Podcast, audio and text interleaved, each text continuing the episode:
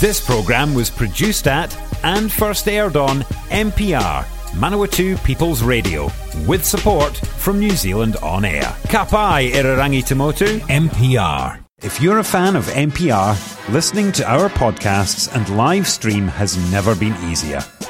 Just search for accessmedia.nz on the App Store or Google Play and download the app with the kiwi fruit logo. Once you've got it, pick Manawatu People's Radio from the list of stations and go find your new favourite show.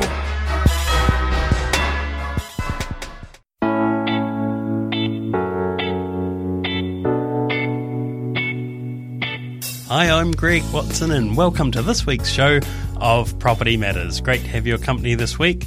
We're jumping all over the place this week with a bit of property news, as there's a few things going on that are of some interest, including uh, a little bit on solar power, a little bit of mega landlords buying up mum and dad investment properties, how difficult it now is to get a mortgage, and how a couple have ended up getting two houses for around $550,000 and what we could learn from that. So, we're going to uh, start with a story that I found really quite interesting to do with solar.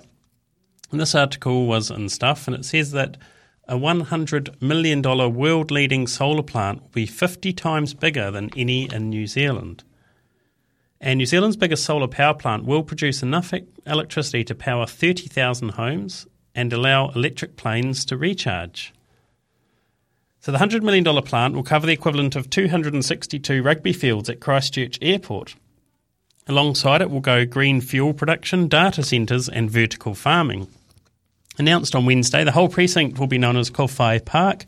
It will be built on 400 hectares of airport land just west of the airport's runways and terminal and to be scaled up over 30 years. The first tenant will be Solar Bay, an Australian renewable energy fund. Solar Bay Investment Director Jack Sherritt said the project was innovative and far ahead of its time and absolutely world leading in every sense.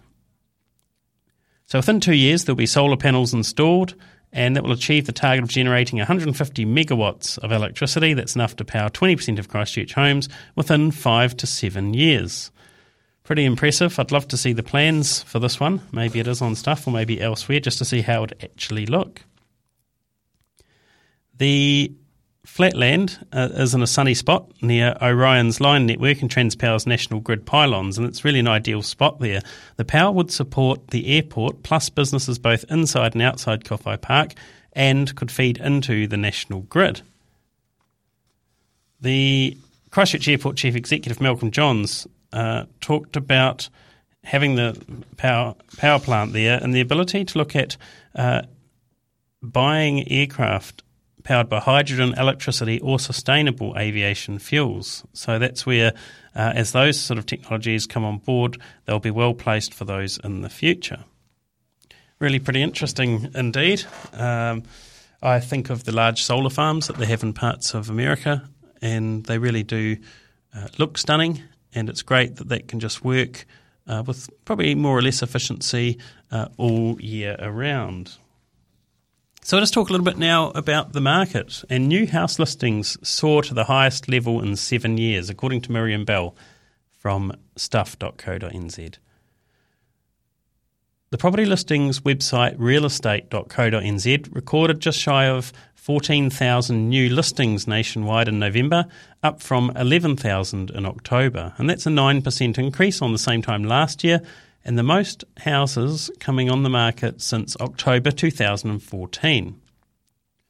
The total amount of houses for sale also went up. There were 19,000 houses on the site in November, just to use round figures, and that's an annual increase of 5.1%. In most regions, the total stock on the market rose in November, and some had large increases compared to the year before. So here in Manawatu, Wanganui, the amount of stock on the market is up 70.4%, while Wairarapa and Wellington were up 63.5% and 58.3% respectively. Even Hawke's Bay, Marlborough and Otago had noticeable increases. So you could wonder why this is the case. Well, part of it is that it's seasonal. Does it's seasonal that many people bring their homes to market in the spring or summer, as well as that we had a lockdown which meant that the people wanting to come on during spring found it more difficult to do so. Uh, but there is definitely something happening with the market because even in Auckland, uh, there's a 4.5% increase on number of properties when compared to last year. Remember, though, the, the numbers of properties have been incredibly low for a long time now, so any change would be quite dramatic in terms of a percentage. Yet, as those numbers increase, that will lessen off. So, the latest listings and stock figures were encouraging, according to the chief executive of realestate.co.nz, Sarah Wood. She said the first time in years the total housing stock was heading in the right direction, she said. Not only do they mean more buyers will have more choice over summer, but they could mark a turning point for the market. They're an early indication of more housing availability to come, as housing consents are at record numbers too. Stats NZ figures show we have consents to build homes faster than in the 1970s, which indicates an increase in supply for property seekers in the future. More homes need to be built to get on top of the housing supply and affordability challenges, and if new planning rules enable the estimated 48,000 to 105,000 homes to be built, the country was on the right track. That's according to Sarah Woods. However, at the moment, more houses have been coming on the market and prices are still rising. So uh, that's where, according to realestate.co.nz's figures, the national average asking price still went up 3.4% to a record 969,604 in November from the previous month. So that's not an annual change, that's a monthly change. So still, uh, the price is now relatively uh, very high compared to where they were this time a year ago. And that's here in Manawatu Wanganui. I haven't got it in front of me, but it's around 30% increase. So uh, the having more homes coming on the market will mean that the rate of rise will decrease.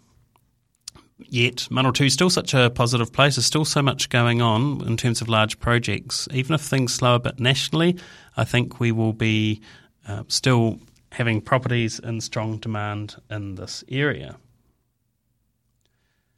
So now we'll move to the couple who have just bought what they're calling plug and play houses. and this article says plug and play houses make great sense for young couple in Martinborough.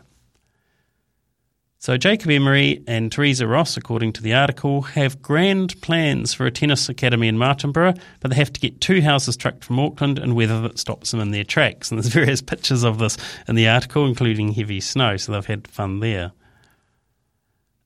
Now, the idea of these plug and play houses is that they're pre assembled and then moved onto site. So the house has carpets, a kitchen, bathroom, and no painting needed anywhere.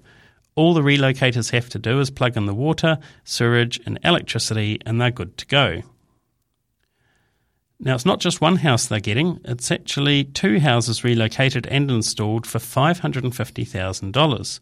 The main house is a very large four bedroom house, and the other is a two bedroom, fully self contained guest house. Sure, you don't get the character of an old villa or the high stud, but you don't need to wield a paintbrush or replace rotting weatherboards. And while the old villas are stunning, they do soak up an awful lot more money, and it's ongoing. So Jacob and Teresa and their dogs live in Wellington. They love the idea of a rural life, but don't want to buy a farm. Martinborough, with its vineyards and olive trees, has caught their eye. So Jacob's a uh, top tennis coach, and Teresa works for the Ministry of Education. And they're wanting to build and make uh, clay courts for a tennis academy. The nice thing about Martinborough, I'd love to live there myself. It's a quaint little village, has a microclimate with the perfect conditions for grape growing, but seemingly also, uh, coincidentally for these folks, for very good um, tennis courts. Apparently, who knew that? I had no idea. Anyway, moving the moving the house uh, or the, the houses and getting those two for five fifty. I mean, that's that's really quite incredibly done. So it is still possible to get some interesting uh, solutions to to housing as well. Buying a section and spending some money to get a, a pre-made house put on is certainly a possibility. Talking about putting properties onto land or, or plenty of properties onto land. There's been more news about the bipartisan housing deal. Now, this is the deal that National and Labour were doing prior to the change of the leader of the National Party to allow more building to happen in a more concentrated way and up to three stories tall uh, in urban areas. So, however, the, now that things are, remember, it, it's a bill, it's called the Townhouse Bill, is the um, slang way that they're talking about it. And so the Townhouse Bill is a bill which means it gets thrashed around a bit, some questions get answered, and then uh, it, there may be some changes. So, it says here that Labor and National are set to weaken their bipartisan housing bill but not give control back to the councils. A large part of this was to overrule barriers that councils would put in place. The two parties struck a deal to pass a massive change to New Zealand's zoning laws, allowing three story, three dwelling buildings on residential land in major cities without resource consent. This would remove much of the controls those councils have over stopping things like townhouses being built, and it's estimated to allow up to 105,000 more dwellings to be built in the next eight years. That's what I was referring to when we were quoting Sarah Woods in the uh, previous article. Councils and residents' associations up and down the country have attacked the bill, with some saying, saying it will ruin the character of neighbourhoods and lead to slums. So the Environmental Select Committee will be meeting about that and issuing a final report. There has been wide speculation that National in particular might move to significantly weaken the bill, given ACT has been campaigning against it, and some MPs have expressed their displeasure of how far it goes. Stuff understands the changes set to be agreed on by Labor and National will result in amendments to the medium density standard at the heart of the bill, but not a wholesale back down to local authorities. Councils would not be able to decide where to apply the standard, being forced to apply it to all residential land that is not covered by what they're calling a qualifying matter. And they won't will not gain vastly more discretion to use arguments like heritage or infrastructure provision to stop development. Height restrictions in relation to boundaries will be reduced so that neighbours won't lose as much sunlight. And that's something which did occur to me uh, when I heard that they were able to build up three stories high was the blocking of sunlight to other properties. The outdoor space requirements for ground floor units will also be increased, meaning gardens will not shrink by as much. However, there is a change, uh, and this is one that doesn't reduce the freedom to build. The setback from the street will be reduced. That's the amount of land between where the uh, between the street and the building, so that it will allow buildings get closer to the street. Now, these changes don't preclude further changes in future, as the Select Committee has not reported, and the new amendments could be proposed at the Committee of the Whole House. But housing advocates urged National to stay on course on Wednesday after comments by new Deputy Leader Nicola Willis about local authorities needing more discretion worried them. Eric Crampton, who's from the right wing think tank, the New Zealand Initiative, said losing the bipartisan consensus would be a shame and would encourage bad development. If everyone expects that the next national government would repeal the legislation, that creates a strong incentive to get buildings built before the councils regain an easy ability to block new developments. ACT has been strongly campaigning against the measure, arguing councils need more funding to build the necessary infrastructure and that the deregulation would create chaos as people bought into neighbourhoods not expecting the rules to suddenly change. So it'll be interesting to see where that goes as well. But we're going to take a short break now. We're going to have a little bit of music here on Property Matters. This is Rolling Stones with Honky Tonk Woman.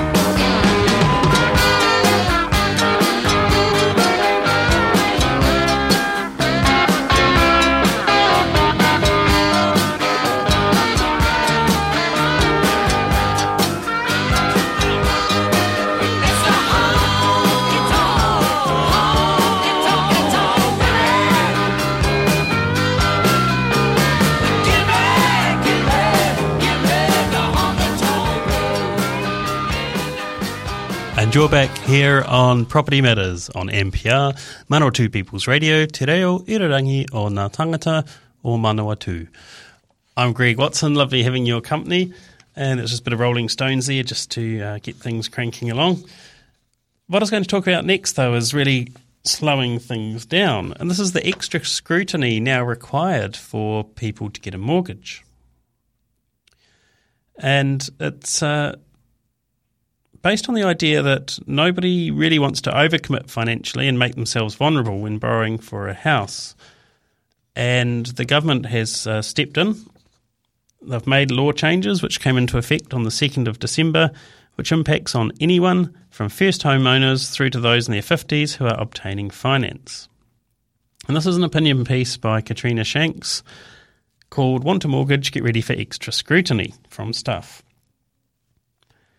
She says, We know young Kiwis are feeling locked out of the property market right now, and the changes, along with rising mortgage rate interest rates, that is, may make them feel like the first home is never going to be achievable.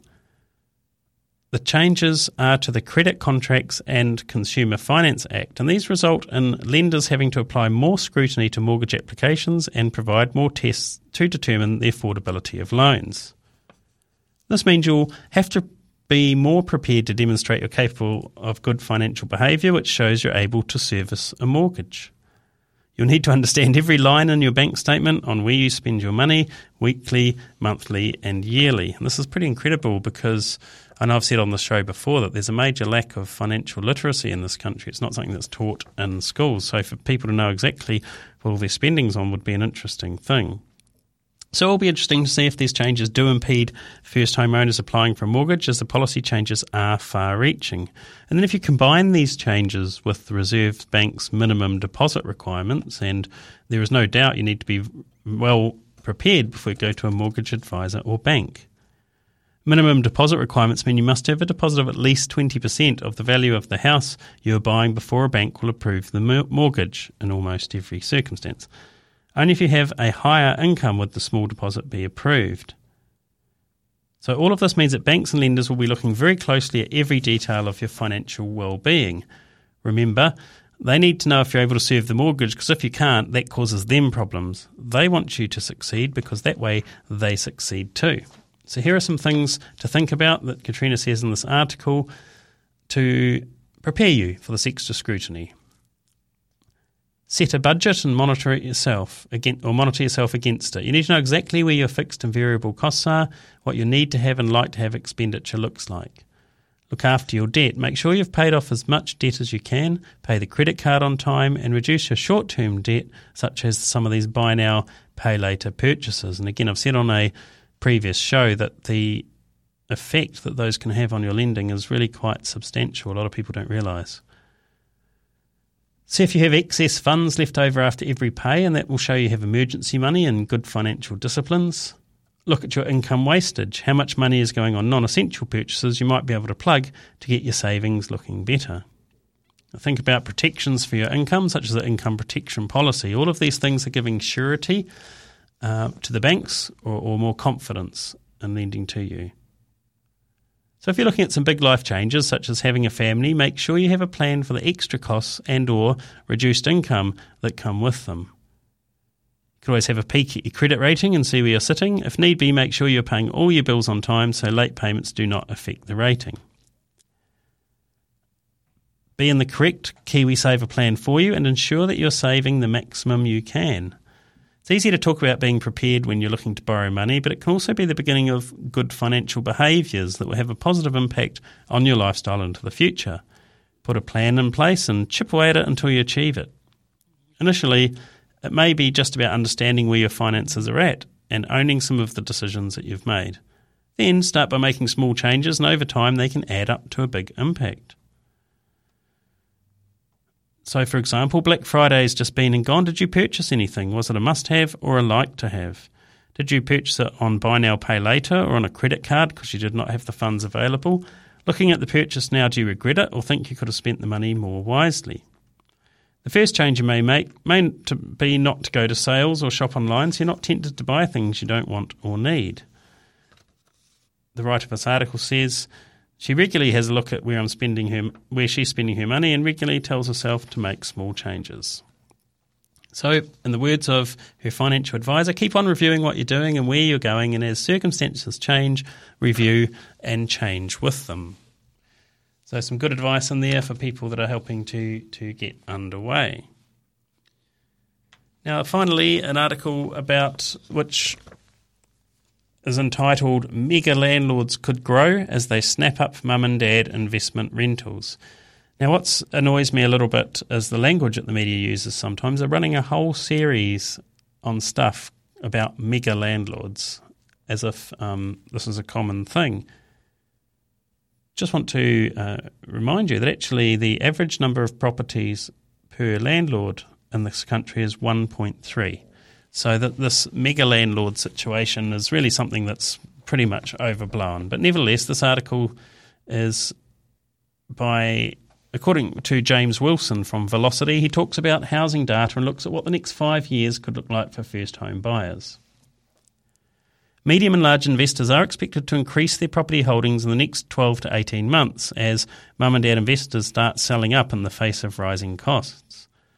Now, that's a comment straight away I'm not sure I agree with because why would you sell up if it's still a very good uh, investment. But anyway, following discussions with a number of larger investors, James Wilson, head of valuations at the property data company Valocity, says there is an intention emerging to grow portfolios off the back of smaller investors selling up.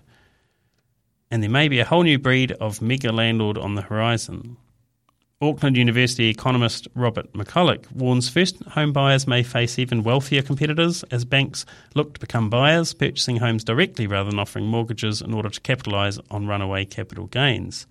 Banks in the UK and USA have already started buying up residential property, and at least one of New Zealand's biggest banks, ASB, has taken notice. Wilson says discussion with investors suggested heftier tax bills resulting from the ending of mortgage deductibility and the rising costs from the likes of healthy home standards were expected to impact smaller investors the hardest, and that is the extreme majority, of course. As they get rid of investment properties, it's likely that many will be snapped up by eager first home buyers. But Wilson says larger investors generally treat their portfolios like a business. This meant they often have more funds and reserves and are well placed to acquire stock sold by smaller investors. So if we look at a situation where somebody's got multiple properties, let's say they've got 10 properties and all of those properties have gone up by 10%. Now they can take all of those bits of 10%, which is 100% of value of buying a new property. So when you've got multiple properties, you don't need large rises in the capital value uh, in order to buy more. So even if you had a few properties that have gone up 33%, then you've got effectively 100% value of a new property. Doesn't quite work that simply, but that's the idea. And that's why these landlords with multiple properties can come in and buy quickly properties that others are selling. So, Auckland University economist Robert MacCulloch meanwhile warned that banks and other large institutions may start purchasing property directly rather than handing out the mortgages, as I mentioned before. This is already happening in the USA and Britain, where it's reported Lloyds aims to be renting out 50,000 homes by 2031. Lloyds being the bank, of course. The big fish are thinking, why should we let this first home buyer buy something which they're going to double their money on in the next five years? And the banks are thinking, why don't we double our money on it? They're thinking, we should have bought this place instead of them and just rented it to them. And there's very little that can be done to stop the buy up if it starts, MacCulloch says.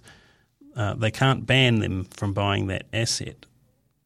So, an ASB spokeswoman said the bank is aware of banks in the UK and US starting to buy residential property. This approach is not something we're actively considering at this time, she says. However, we do provide a lot of support for social housing developments and regularly lend to developers specialising in housing builds for New Zealanders on lower income. Westpac, ANZ, and Kiwibank all say they don't invest directly in residential property and have no plans to do so. But MacCulloch says pension funds and asset managers may also join the market, and this does appear to be happening. A recent announcement of the country's largest build to rent scheme by Kiwi Property hinted that building to hold rather than sell was becoming a more attractive idea, MacCulloch says. Developer NZ Living also recently announced a partnership with KiwiSaver provider Simplicity that would make a new the new entity uh, the country's second biggest land, landlord. Then they talk to Andrew Sowry, who helps manage Senate Investment Trust, which is estimated to own between 50 and 200 properties. And he agrees with Valocity's prediction and says the trust remains an active buyer in the market and there's and that there's a buy at any price mentality created by so few properties hitting the market. He describes large portfolio holders such as Senate as uh, quintessentially the people the government talks about when they target the property industry but says they're probably the only ones impervious to all their policies for some of those reasons I said before. That's because small investors struggle to foot the bill of rising costs, but big investors have the equity and reserves just to carry on. He says, on the whole, Mars and Pars are willing to bend with the wind, but now the wind is so strong the tree would snap. So Sowry says many small investors are now at that breaking point. It made them sit down and say, why are we bothering? We might just get out, take the capital gains, and go and buy a jet ski. So that's something there uh, to think about. Will we see some of this buying increase? I can't see, uh, from a business point of view, why banks and uh, managed funds wouldn't buy property considering how well it performs.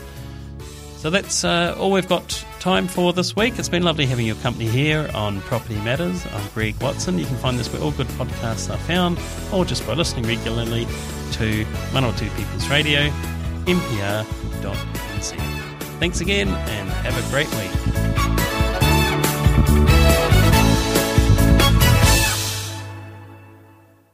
Support this show and others like it by giving a donation. For more information, go to www.mpr.nz forward slash donate.